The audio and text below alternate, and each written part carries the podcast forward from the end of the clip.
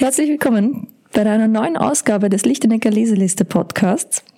Heute ist mal jemand anderer bei mir mit dabei. Ich bin die Susanne, ich bin eine der Co-Founderinnen des Lichtenecker Labs und heute mit dabei ist die Maya. Hallo Maya. Hallo, freut mich hier dabei zu sein. Die Maya ist bei uns zuständig für spekulatives Design und ich bin mir ziemlich sicher, dass sie heute ein Buch dabei hat, wo es genau um das Thema geht, was spannend ist. Und ähm, ihr kennt euch ja hoffentlich schon aus. Wir erzählen euch immer von zwei Stellen in Büchern, die wir gerade lesen, die uns inspirieren für unsere tägliche Arbeit oder unser Leben.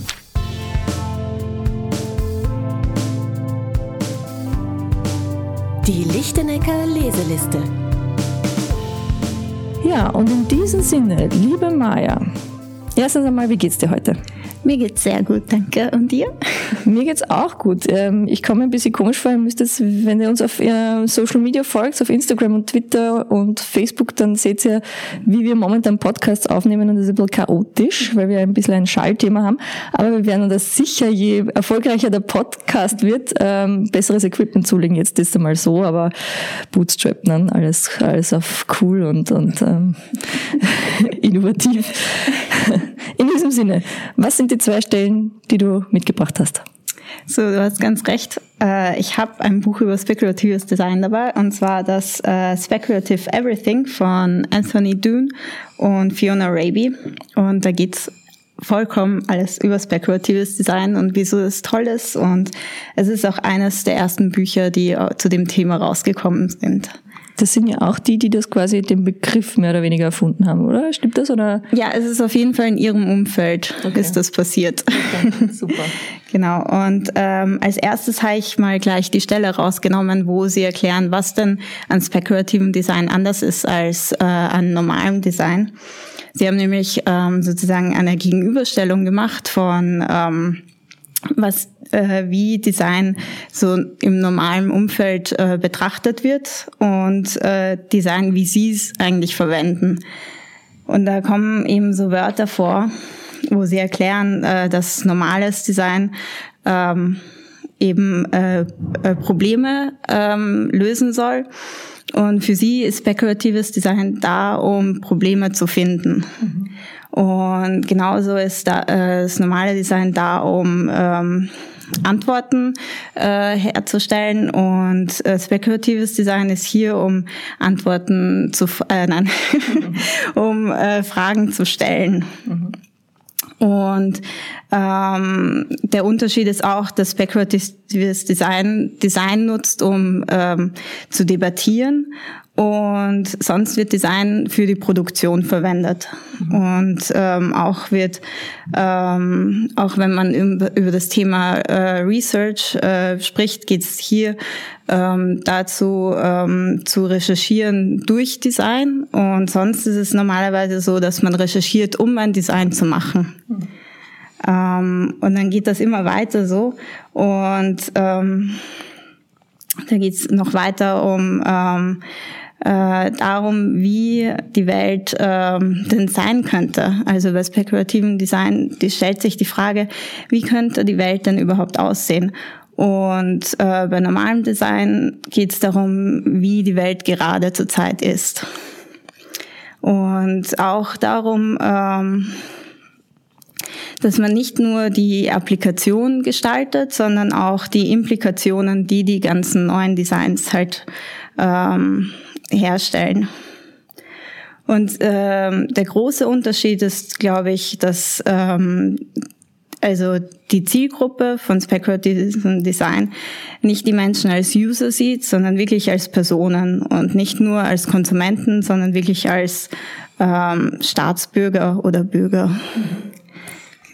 Ja, ich finde das, ich finde das wahnsinnig äh, spannend. Ich, du äh, hast uns ja in das Thema schon eingeführt und ich bin ja großer Fan.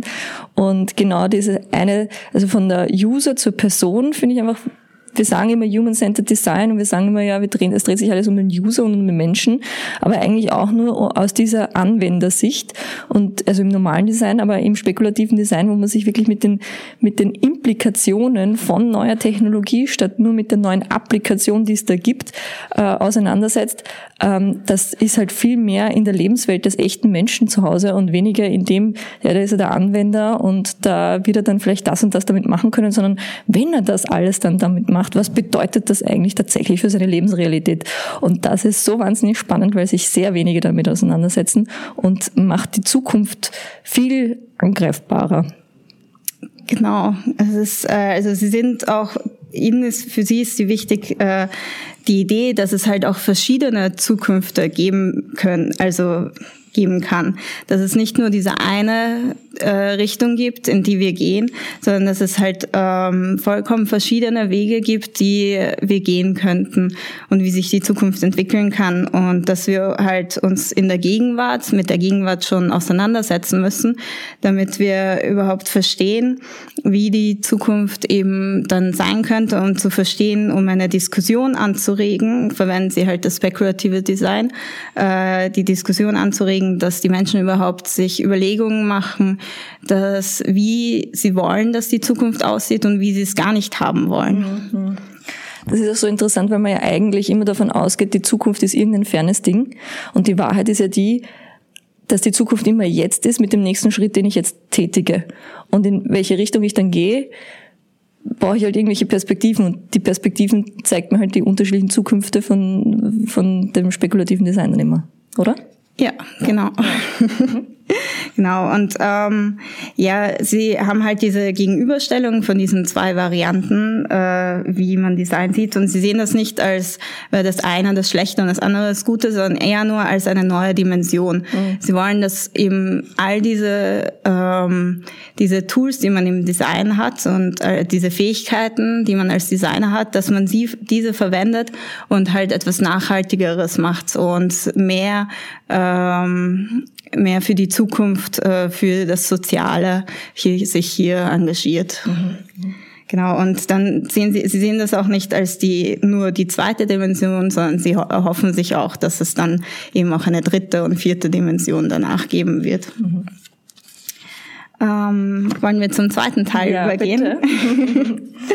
genau, und ähm, weil für sie ist halt eben wichtig, dass man sich ähm, weiterhin, also weiter mit dieser, dem auseinandersetzt, wie man überhaupt weiterleben möchte und was man sich, äh, in welche Richtung man streben möchte und äh, auch, dass sich das halt in der Masse ähm, und dass sich unsere ganze Gesellschaft damit beschäftigt und anfängt zu diskutieren. Und diesen Need spüren sie sehr, weil zurzeit Zukunftsvisionen hauptsächlich von Technologiekonzernen getrieben werden. Und diese sind halt sehr glatt poliert. Und sie sind auch sehr ähm, im Fokus eingeschränkt, weil es immer um die Firmenwerte geht. Und in diesen äh, Zukunftsvisionen, wie zum Beispiel von Microsoft oder Google und ähnlichen, sehen wir immer diese glatt polierte Welt mit perfekten Menschen, der perfekten Familie, dem perfekten Haus im Grünen und der perfekten Technologie, die nie kaputt wird, wo nie irgendwo ein Akku ähm, leer ist oder ein Passwort fehlt. Ähm, und es dreht sich alles die ganze Zeit um die Technologie und der Mensch ist eigentlich hier als Prop da. Und, äh, und äh, Dune und Raby wollen eigentlich, dass wir halt die Menschen in den Fokus stellen und zu sehen, ähm, was bedeutet es überhaupt, Mensch zu sein mit all diesen neuen äh, zukünftigen Technologien und Veränderungen unserer Ideale dadurch. Ähm, Genau, und sie wollen eben ähm, spekulatives Design dazu nutzen und sich auch bewusst zu werden, welche Bedürfnisse die Menschen denn zurzeit haben und welche Bedürfnisse sie in der Zukunft haben werden. Und dann auch ähm, Sie wollen das auch vorschlagen, ist spekulatives Design dazu verwendet, um bevor überhaupt äh, das Produkt oder die neue Technologie ähm, gemacht wird, also als die, wenn die Idee nur da ist, das so zu nutzen, um vorab schon die Konsequenzen zu erkennen. Das heißt, was bedeutet das äh, für unsere ethischen, kulturellen äh, Werte und was bedeutet das für soziale und politische? Mhm. Wie wird sich alles verändern? Mhm. Ähm, das ist die Frage. Kann man diese, ähm, kann man tatsächlich jede, jedes, jede Entwicklung, die sich daraus ergibt, tatsächlich schon absehen?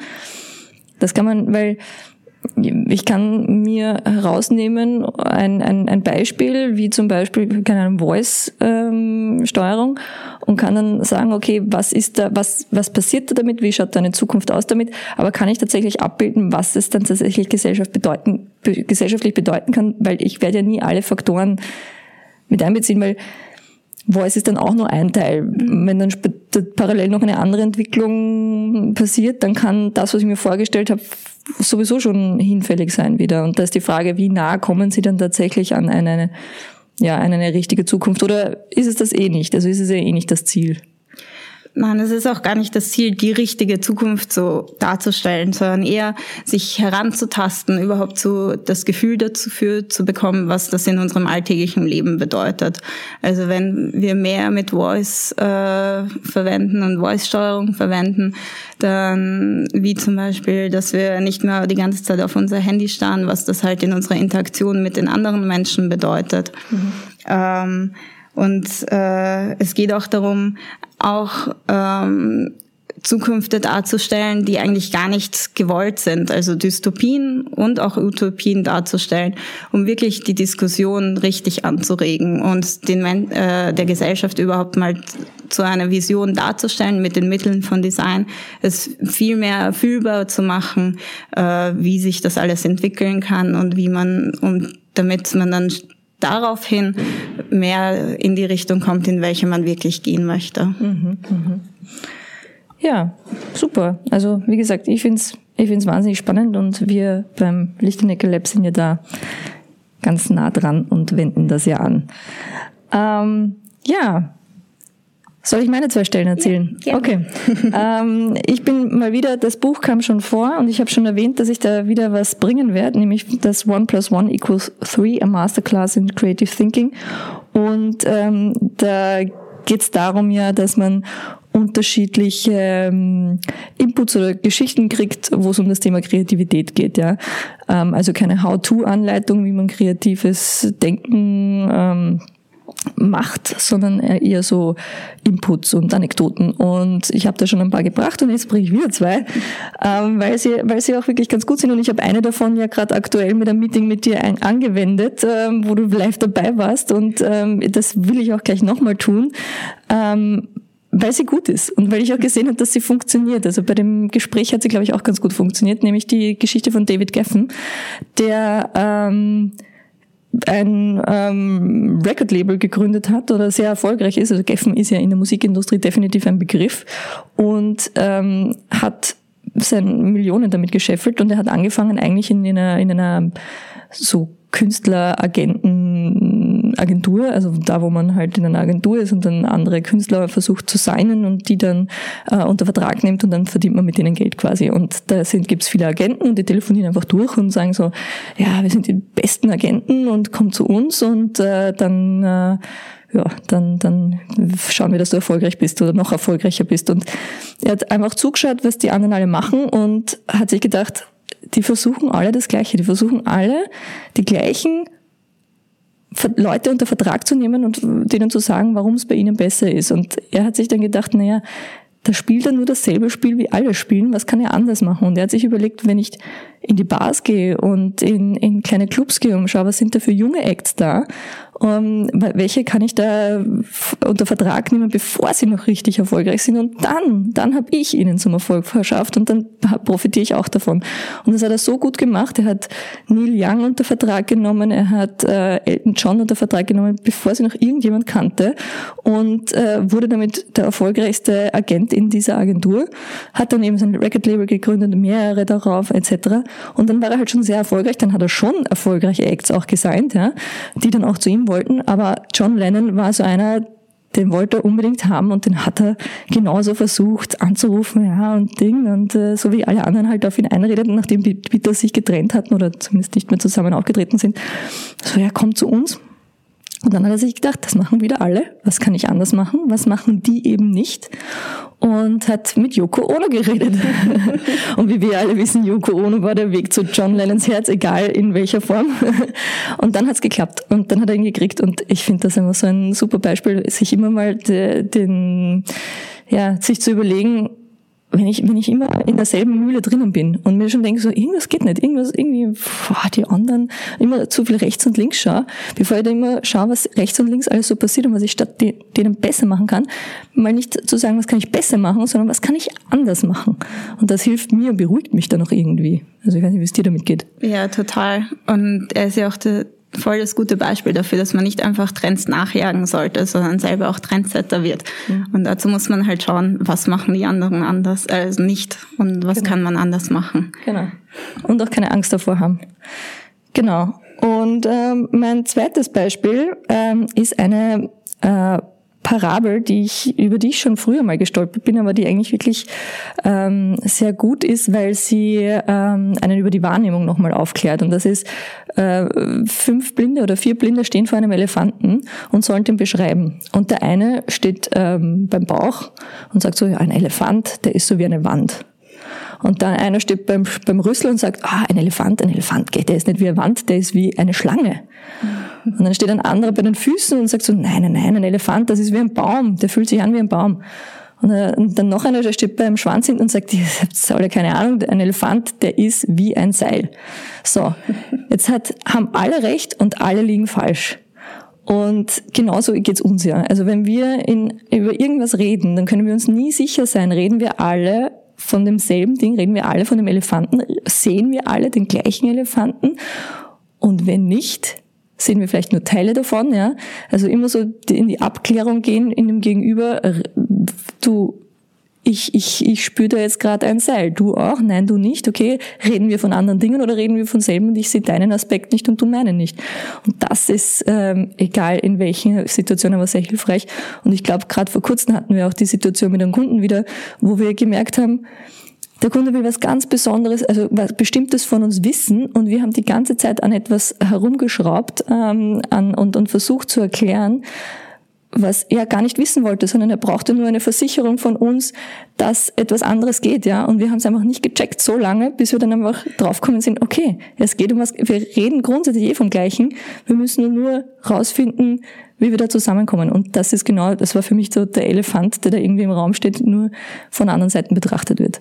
Ja, es ist total schwierig, sich dem bewusst zu sein. Also, dass man eigentlich nicht über die gleiche Sache immer redet, dass jeder seine eigene äh, äh, Wahrheit sozusagen hat und wir hier in der Wirklichkeit äh, nicht wirklich um die, also über das Gleiche reden. Das ist total interessant, sich das immer vor den Augen zu halten, wenn man über komplizierte Sachen redet. Ja, aber das fängt ja schon mit den einfachen Sachen an. Ich bin mir ja manchmal nicht sicher, also wissenschaftlich vielleicht schon, oder weiß ich auch nicht, da habe ich keine Studie parat, aber weißt du, ob mein Blau dein Blau ist? Das stimmt, das ist, das frage ich mich auch ehrlich gesagt sehr oft.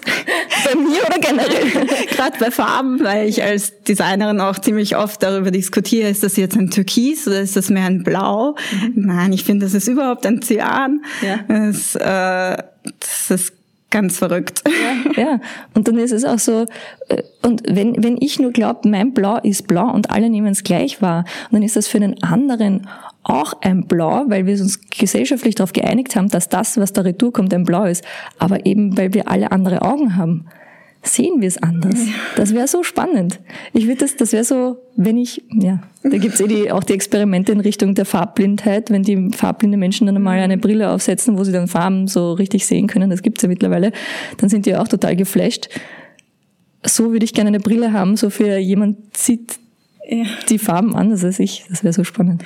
Ja, genau. Oder eine Brille dafür, jemand versteht das ganz anders als du. Ja. Und weil mit den ganzen kulturellen Hintergründen wird das ja nochmal viel schwieriger, genau. das wirklich nachzuvollziehen. Ja. Genau. Ja, in diesem Sinne, die Wahrnehmung ist was Spannendes, äh, egal ob es die Zukunft ist oder ob es das ist, was wir jetzt alle gerade erleben. Und ich hoffe, ihr hat, äh, hattet ein gutes Erlebnis mit diesem Podcast oder mit dieser Podcast-Folge und wir hören uns beim nächsten Mal. Tschüss. Ciao.